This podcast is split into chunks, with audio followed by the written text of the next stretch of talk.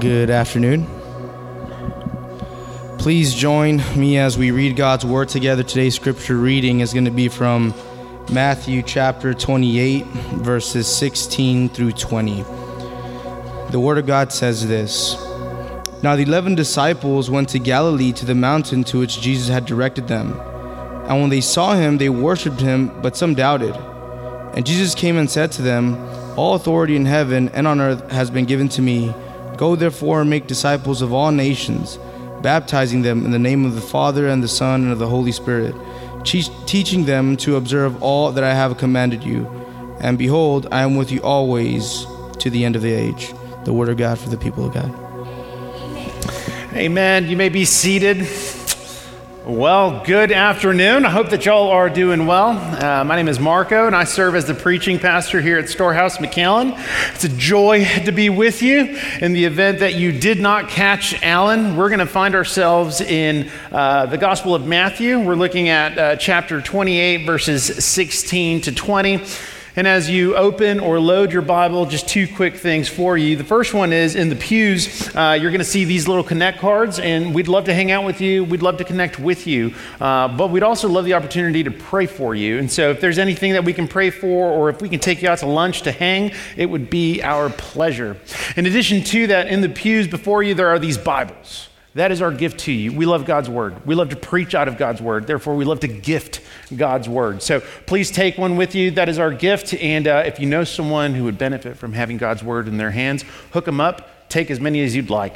Um, other than that, let's dig into our time once more. We're in Matthew twenty-eight. We're looking at verses sixteen to twenty. Well, a disciple is someone who is shaped by the teaching of another. Therefore, everyone, all of us, are disciples of someone or something.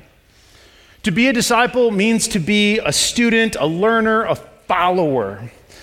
And whether it's allegiance to Shipley's or Krispy Kreme, Facebook or family culture, athletics or Amazon dot com, certain fields of study or certain styles of cooking, each one of us is a disciple.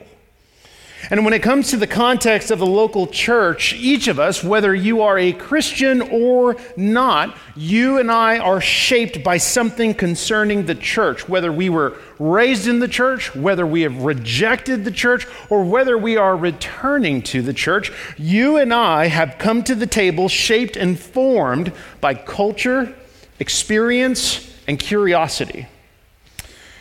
In our last look in this series on the church, we've been examining our values here at Storehouse McAllen, and we're coming to our last one, which is at the core of our mission, and that is discipleship.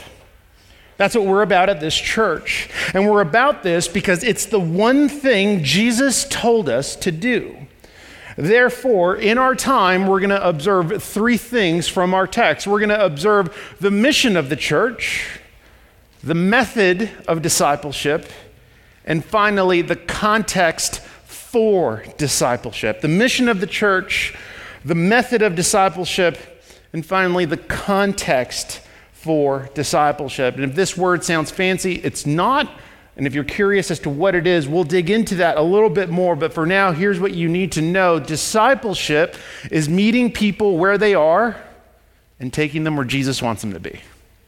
Meeting people where they are and taking them where Jesus wants them to be. So let me pray for our time, and then we will dig into this text. Lord, we praise you uh, for the gathering. We praise you for your work in us through Jesus. We praise you for your grace uh, that is constantly poured onto us. And so, God, as we examine your word, Uh, one, would it be sweeter than the taste of honey to us? Two, Lord, would you comfort us with your word, but at the same time, would you challenge us with your word? Not just so that we would be better, but so that we would be more like Jesus. And Lord, to those who are here and know Jesus, may they come and know him more. To those who are here and do not know him, may they come and know him today. And so we ask all this in your name. Amen. If you're unfamiliar with Matthew twenty-eight, in this uh, this text, Jesus is meeting with his disciples post-resurrection, and it is here where he is leaving his disciples his final instructions as he ascends, or before he ascends back to the Father in heaven. And you could imagine what this time might be like for the disciples. So let's for a moment consider verse sixteen. He says, "Now the eleven disciples went to Galilee, to the mountain to which Jesus had directed them." I wonder what it was genuinely like for the disciples. You see, a couple of days earlier, they saw their friend, they saw their teacher, they saw Jesus crucified. They saw him buried. And now he's alive, and he's standing before them, hanging out with them. John's gospel says that he hooked them up with breakfast, and now he's with them before he ascends to the Father. Could you imagine that? The dude you said you followed, the man you said you loved, the man, the one that you betrayed, comes back from the dead, not only with forgiveness, but desires to empower you to do what is next. And so what does this have to do with the mission of the church? Well, I want to address two things right off the bat, the what and the who. Let's look at verse nineteen, and we're going to go all over, but we're sticking to this text. Let's look at verse nineteen. Jesus goes on to say, "Go therefore and make disciples of all nations." So if we're considering what is the mission of the church, what is the purpose of the church? It's to have great Bible studies. No. It's to have awesome potlucks where people bring hot and readies. No. Not that that's bad. I mean, hot and readies are legit. But anyway, uh, go and make disciples. In other words, he's telling the disciples, he is telling you and I to go to wherever it is that we are and make disciples of ourselves. No. Make disciples of the culture. No, make disciples of Jesus. And this is incredibly important because I want you to notice what Jesus doesn't say. He does not say, go and make converts. No, he says, go and make disciples. I want you to make disciples, people who are going to follow you as you follow me, that they may come and know me. That is the mission of the church. It is central to the mission of our church. It ought to be central to the mission of every church to make disciples of Jesus, because this is the one thing he's instructed us to do. Now, the next question following the mission of the church is, or who is supposed to go and make disciples? Because oftentimes when we begin talking about discipleship and we start using these funny words, people tend to think, people in the church tend to think, oh man, that's for leadership, that's for the elite Christians, those are for the ones who've been walking with the Lord for ten, fifteen, twenty-five years. Who are the ones that are supposed to make disciples? Let's go to verse seventeen. And he says, and when he saw them, excuse me, when they saw him, they worshiped him, but some doubted. Now, who is he with? He's with the eleven. Let's go back to verse seventeen, reread that one more time. And when they saw him, they worshiped him, but some doubted. Who does Jesus tell, hey, go make disciples? He tells worshiping doubters to go make disciples. That's incredibly freeing. See, Jesus knows that we don't have all of the answers, and that we ourselves are filled with questions and even our own doubts. And the beauty is, he's not banking on your intelligence. He's not banking on your skills. He's not banking on how much scripture you have memorized, but simply the mustard seed of your faith.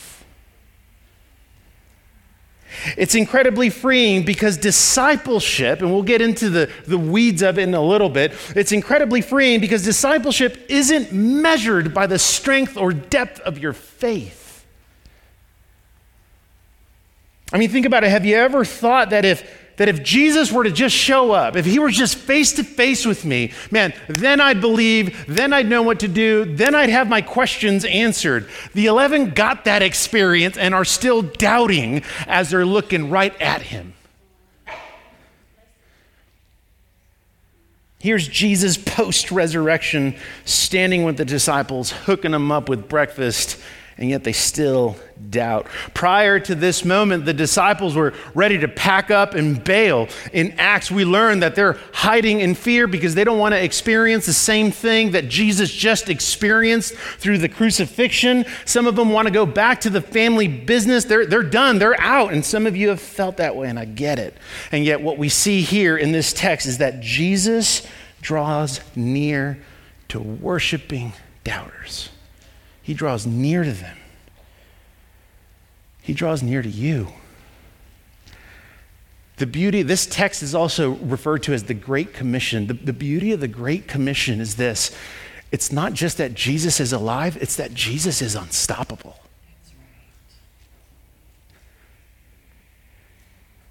And so Jesus calls you and me to be participants in making disciples. He folds us into the story of redemption and calls us to be participants. The mission of discipleship involves worshiping doubters. Second, let's consider the method of discipleship. In order to do that, we're gonna get into the weeds a little bit. We're gonna unpack what discipleship is. Earlier, I told you that discipleship for us at Storehouse McAllen is it's meeting people where they are and taking them where Jesus wants them to be. Referring back to verse eighteen, and it's just the first few words. eighteen says, and Jesus came and said to them. Jesus came to them. Jesus met them where they were. Every time, pre or post resurrection, Jesus is always meeting his disciples where they are. If you consider his life in ministry, Jesus didn't put up a sign and waited outside the synagogue with some tea and waited to see who would come and follow him. Jesus went to people where they were. He went to uh, by the lake to hang out with some fishermen. He went to Matthew, who was a tax collector. He even went and hung out with a trusty assassin and said, you are going to be my disciple. In addition to that, another one was a hipster sitting under a tree, and Jesus went to him. Jesus always meets us where we are. Discipleship involves meeting people where they are, not where you think they ought to be. It's a reminder for you and I that the church does not operate under the philosophy of build it and they will come. No, we operate under the mission of go and make disciples. So what does discipleship entail? So we're primarily looking at verses nineteen and twenty. Let's read them. Beginning in nineteen, he says, go therefore and make disciples of all nation, nations, baptizing them in the name of the Father and of the Son and of the Holy Spirit, teaching them to observe all that I have commanded you. We're going to primarily look at the word make and teach, make and teach, because there's a distinction between these two words. On one hand, making disciples means to meet people where they are and meet them specifically with a message. And we're going to meet them with a message, and then this message is the gospel. We are going to preach the gospel. You could say we're going to share the gospel. We're going to talk about the gospel, but we're also going to practice the gospel with our lives. Making disciples requires us to know the gospel, for you and I to be shaped by the truth of the gospel. And that this message of the gospel is not only that God enters into human history as Jesus Christ to save sinners, but the power of the gospel is that God meets us where we are, addressing our longing, addressing our doubts, our questions, addressing our hearts. See, the gospel both confronts our nature and comforts us with the hope of a new nature found in Jesus. So when he says, go make disciples, the word make, or this, this first part of the mission, implies that we're going with a message. We have something to say. We have something to share with our lips and with our lives. Secondly, Jesus says, teach them all to observe all that I have commanded you. And this is different than sharing. The word teach here doesn't refer to classroom instruction, but think of it like on-the-job training, or on-the-job training to kind of teaching. So if you play an instrument, which several people up here do, if uh, uh, if you competed in sports, um, let's go high school and above. We don't want to live the glory days of junior high or of your senior year. But if you competed in sports, if you got some hobbies, right? Uh, one of the things you will have known uh, or maybe even experienced is that once you've learned something about each one of these, it, it, it tends to build habits.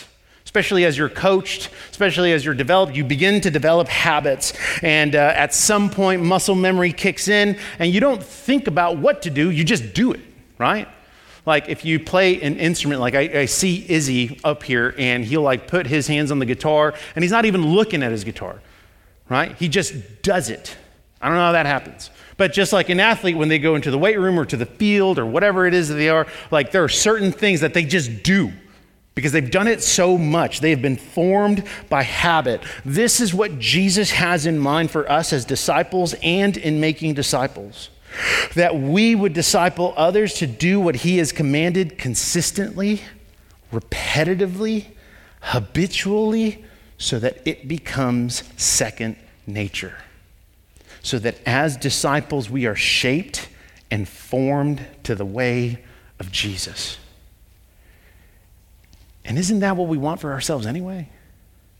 To grow in obedience, to be more like Jesus. Following Jesus implies that.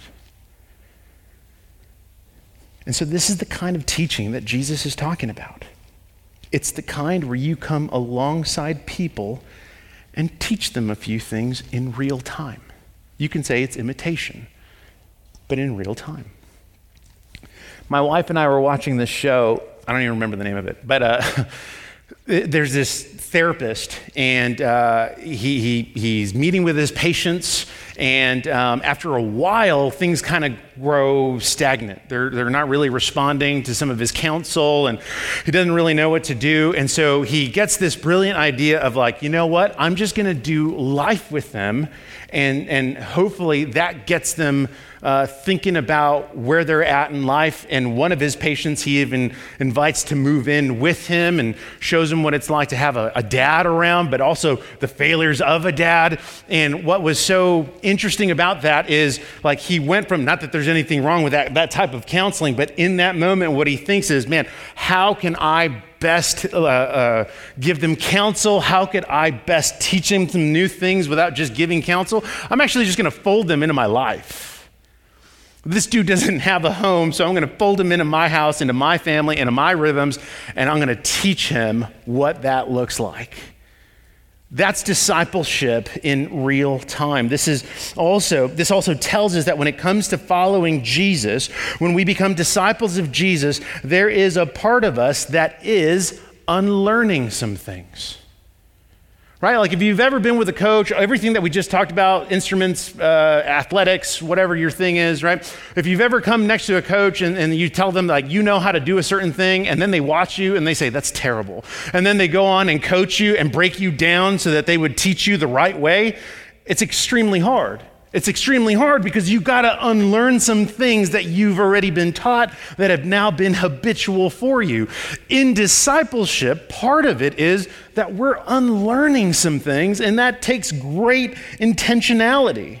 It's a great deal of effort and concentration and time, but we do that until it becomes effortless, repetitive, habitual, consistent. Unlearning things is challenging because when we come back to the context of the church, unlearning things is challenging because you and I have been shaped by the culture. Especially like whether before Jesus, as we walk with Jesus, there's still things that form us.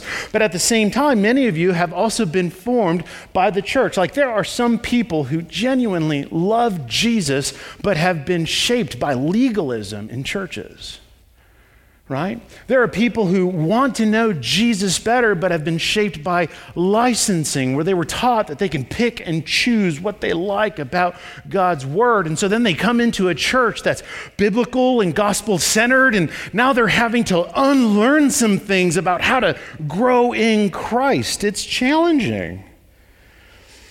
It's challenging because whatever you're already familiar with has become habitual. It's second nature.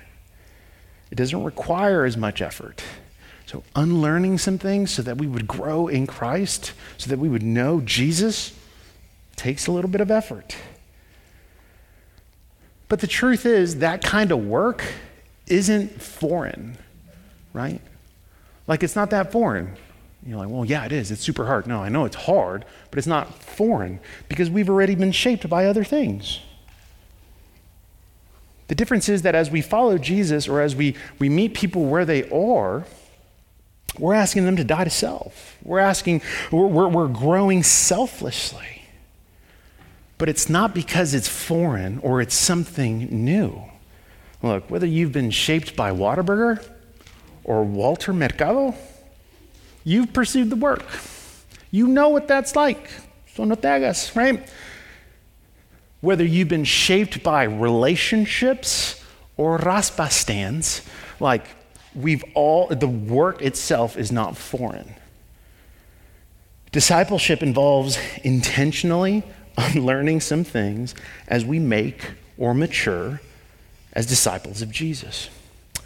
In verses nineteen through twenty, Jesus also mentions baptism. And so it's like, well, what about baptism? Well, let me let me give you a little things, a couple things about baptism. First, baptism, if you're unfamiliar, is a sacrament of the Lord Jesus. This is something that he's left the church to observe when or celebrate when someone has come to faith in Jesus. See, one of the first ways that we identify as disciples of Jesus is through baptism. What this verse shows us is that baptism is the mark of discipleship, a willingness to follow Jesus. That's why, actually, let's go back to the verse. He goes, go therefore and make disciples of all nations, come up, baptizing them. And then we have the Father, Son, and the Holy Spirit. That's why here when we have baptisms, which we're going to be doing in a couple of weeks, when we have baptisms, whether it's adults or children, we can trace back to someone having discipled these new believers. Parents, or just friends coming alongside other friends. Baptism is not the arrival either. It's just the beginning. It's a public proclamation of a new beginning in Jesus. And the work of salvation is an entire working of God. And so if you're a believer, if you follow Jesus and you haven't been baptized, in the words of Nacho Libre, why have you not been baptized? Let's get baptized. Let's get going. So if you're not baptized, let's get you baptized. If you're not sure, then let me give you a couple of things, right? First, uh, because we've gotten these questions before. If you've gotten baptized before and like you came to faith and then you got baptized and maybe you slipped up and you're like, I don't know if Jesus loves me. No, Jesus loves you, especially as you've repented and continue to follow him. And you're like, okay, so do I need to get baptized again? The question is whether or not you were a Christian when you first got baptized, okay? If you are, you don't need to get baptized, right? Some people do the whole emotional thing, right? Like coming out of the water sparks and stirs some emotion. Like, ah, I gotta go get uh, baptized all over again. You, no, don't do that. That's bad. That we don't want to do that, right? So don't do it as an emotional response. Do it because Jesus has saved you, and that is who you live for. Right? The method of discipleship involves knowing and living the gospel. And so finally, we come to the context for discipleship. And here, we're going to consider two more things. We're going to consider who are the disciples we're supposed to make, and then how long we're supposed to make disciples, right? Especially when it comes to, even though we're in the valley, and it's this culmination of cultures, right? When it comes to the American church, it's like, okay, how long do I have to do this? Just tell me so that we can be done with it, right? Well, this is going to be disappointing. Here we go. When it comes to who are the disciples we are supposed to make, look at verse nineteen once more. He says, go therefore and make disciples of all nations. And the word all in the Greek means all. And so, and so it's all kinds of people. It's all kinds of people, every kind of people. Our mission is to make disciples of anyone that we are already doing life with. For us, as a church, this is why we're committed to making disciples of everyone, from students to senior citizens, from teachers to troublemakers, coaches to clients, baristas, bartenders, and business owners, from our family to our friends. When Jesus tells you and I, go, this word could be better translated as, as you are going, meaning where you are already at. All right, this is where we start to go that, that American Christianese, like, well, I don't really know who I'm called to. You got a job? Yeah, there. Yeah, you got called. You're welcome. Not there, I guess. All right? Go and make disciples, whether it's in the kitchen or the dojo. I know some of you do jiu-jitsu, right? Whether it's school or the taqueria that you're always at. Go and make disciples. Wherever you are is where you have been sent to make disciples. And if you notice, as a church, when it comes to our missional efforts, most of the time they tend to be partnerships. Kind of like the school supply drive we did a couple of weeks ago where we partnered with an elementary and a junior high here in McAllen. That's called ministry. Discipleship is relational. Discipleship is where you are. In addition to that, as Jesus is speaking to the eleven, he's not speaking to the eleven as uh, individuals, but as a community, as a people. The entire mission is given to the church. Some of you are taking notes like, oh man, who's the church? You, right? You. The mission is given to you. You have been folded into God's redemptive story, and he's calling you to participate in this mission. So, all right, here we go. How long do we make disciples for? Because you got to watch the Cowboys lose, right? Here it is. All right, he goes on to say, some of you are like, man, I've heard comments about like, man, I don't like how he dogs the Cowboys. I'm going to do it even more, right? Uh, also, because I don't, I don't watch football. Um, here's what he says, concluding in this section in verse twenty, behold, I am with you always to the end of the age. How long do we make disciples for? To the end of the age, until Jesus returns. Church, listen. There's never a time we aren't making disciples. There's never a time we're not making disciples. If you want to think about it in the classroom, classroom is always in session. Always. The question is whether or not our lives broadcast Jesus at the center. Our lives preach a sermon about what we believe about Jesus. There's never a time we're not making disciples. But here's the comforting piece of this mission. Jesus, back in verse eighteen, he says, all authority in heaven and on earth has been given to me. Meaning, there's not a single person who is not under the authority of Jesus. That's gotta be pressure relieving for you, Christian. In other words, when he tells us to go make disciples, we're reminded that Jesus is the one who saves. And discipleship isn't measured by the strength of your faith, just by the faithfulness in the ordinary, especially when you fall on your face in front of all your non-Christian friends and then they kind of push, pick, and prod at you, right? Like, so this is what a Christian's supposed to do? You're supposed to say, no, it's not. This is what repentance looks like because I just jacked up. Secondly, Jesus says, I am with you always. You are never alone or apart from Jesus. This little phrase, I am with you always, that's a promise that Jesus makes to you. You are not sent out alone, but always with Jesus, our God and companion. And so let me just encourage you. I know that some of you have attempted to make disciples and then you find discouragement for one reason or another. Maybe you feel like you can't build momentum. Maybe at one point you were too harsh with an individual. Maybe you're scared or you just feel like you're too busy. Listen, Jesus is with you always. And Jesus hasn't returned yet, so we're going to continue to make disciples, and he has included you as a participant in this great commission. Jesus is the one who saves. You can do this. And you kind of are, even if you don't want to. You can do this. Therefore, the context of discipleship involves being where you already are.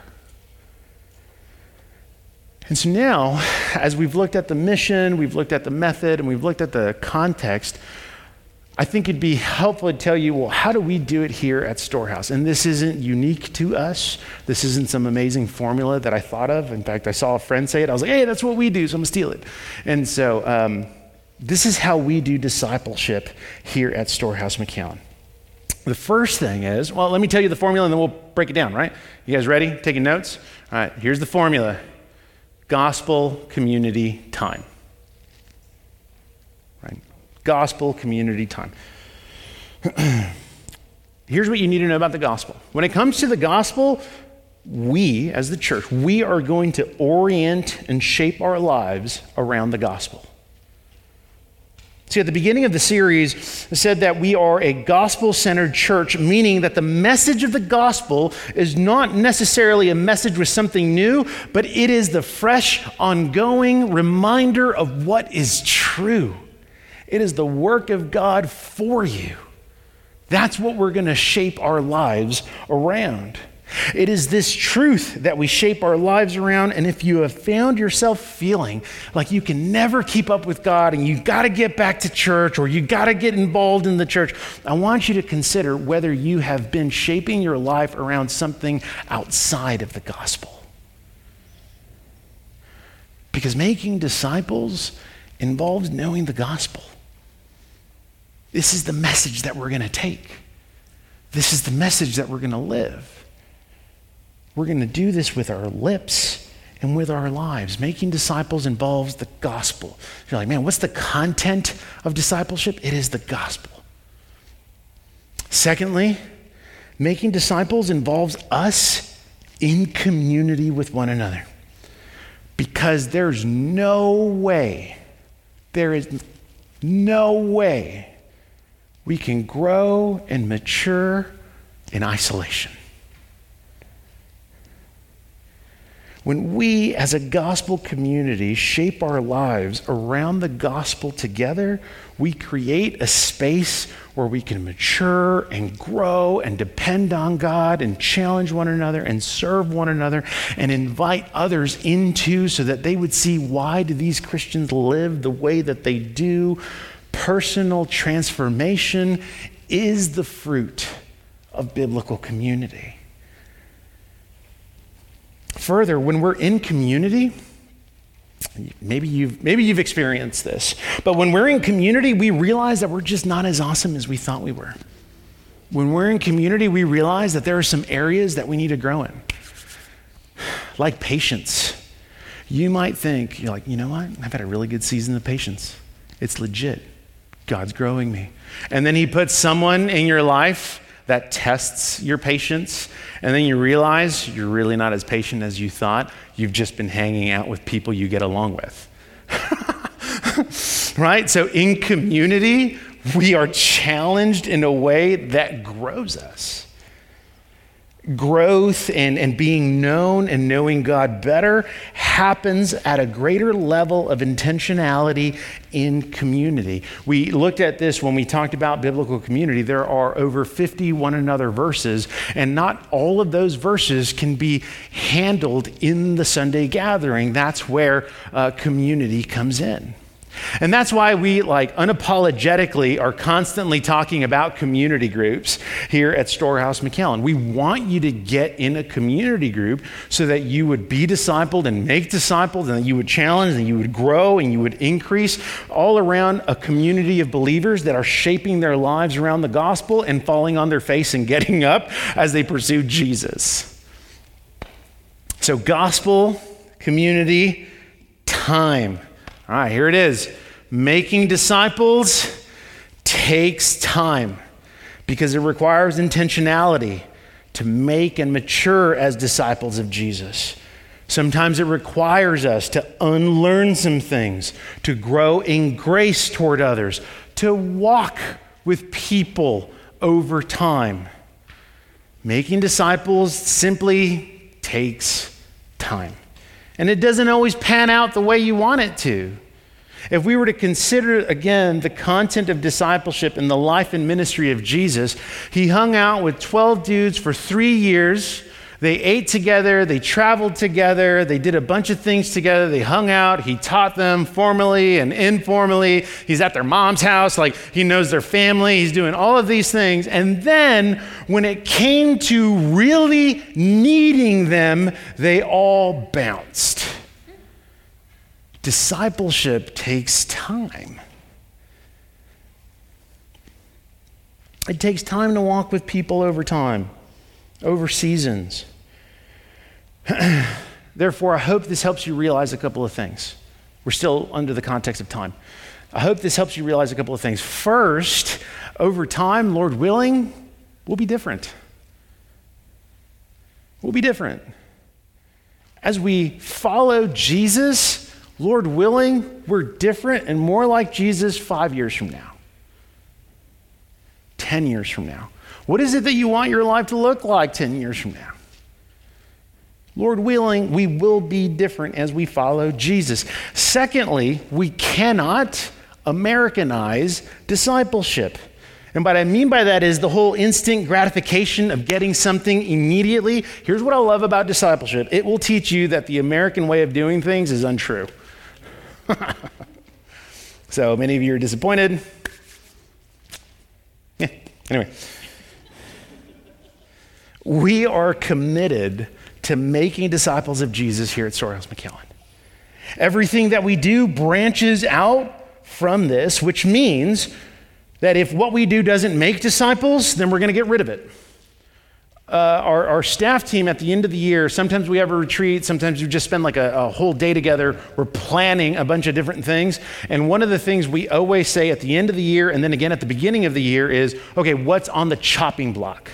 Because we don't want to be one of those churches that adopts a ministry and then adopts it, but nothing's really happening. Uh, and the idea of it is like, well, that's just what we've always done. Now, the question is, are we making disciples? So everything's always on the chopping block. And that might bring some sadness to people. What about it's on the chopping block? Unless it makes disciples. So how about you? Are you making disciples? For some of you, it's time to get off of the sidelines, stop being spectators, and into the game. And if you're thinking, see, the thing is, I only know three things.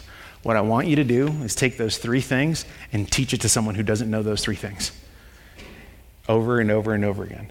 Or if you're like, I've only been a Christian for a day. Okay, what you learned in that one day, I want you to take to someone who doesn't know that because you're a day ahead of them and teach them. That's it. That's what I want you to do. I think that's what Jesus is calling us to do. Next question is, are you a disciple of Jesus? You're like, man, I've been burned by the church.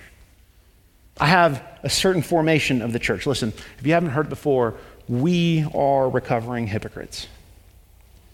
We, Christians, we are not the way, but we know the one who is the way. The one who truly meets you where you are in your longing, your questions, your doubts, your fears, your insecurities, your brokenness. And his name is Jesus. And though this message involves a confrontation of our true selves, it's also a message of comfort to receive new life in him. Church, the reason discipleship is challenging is because we come to the table pre-programmed with formation. From taquerias to Facebook, education to experiences.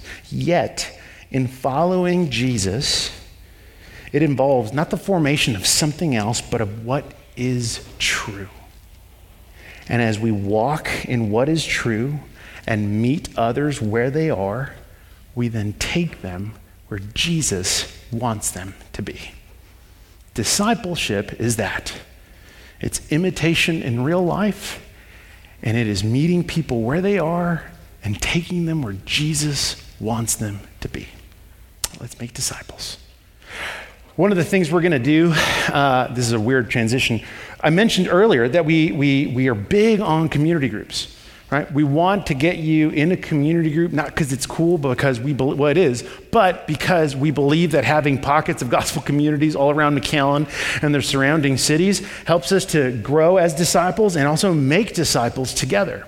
And so to that end, this year, in the event that you didn't know, we've planted or started two new community groups. We've started one in North Edinburgh, and these leaders are going to come up right now. So this is by John Elliott. You'll see him in a bit. The second one is in North McAllen Mission. This is with Tony and his wife, uh, Karina Garcia. You guys can come to the front. Be awkward if you want. And so um, what we're going to do is they're going to come up to the front. All I want to do is pray for them. And if you got questions about community group, if you're like, okay, where in North McAllen? Hit Tony up. Where in North Edinburgh? Hit John up, right? And find out about their times, find out about their locations so that you can get connected, right? So that you would grow as disciples. And so Karina couldn't be here, but nevertheless, Tony is here. Uh, so man, just join me as we pray for them. And then what I'm going to do immediately is just dive into prayer and go into communion, right? But this is a big win. This is for the gospel, right? This is a big win in the sense of like we're planting community groups. That's what we want to do. We want to continue to, to start new ones, hopefully in the spring and then next fall. And so Lord willing, uh, they do an awesome work in making disciples and, and y'all challenging them, right? Join me as I pray, and then we'll go right into communion together. Um, God, we are so thankful for you for a number of reasons. Um, God, it is your gospel that tells us who we are, and before you tell us what to do, it is that truth. It is the truth that you tell us who we are, that we belong to you, and we belong to you because of the work of Jesus for us. And it doesn't stop there. You literally not only fold us into this story of redemption, you then call us on mission with you.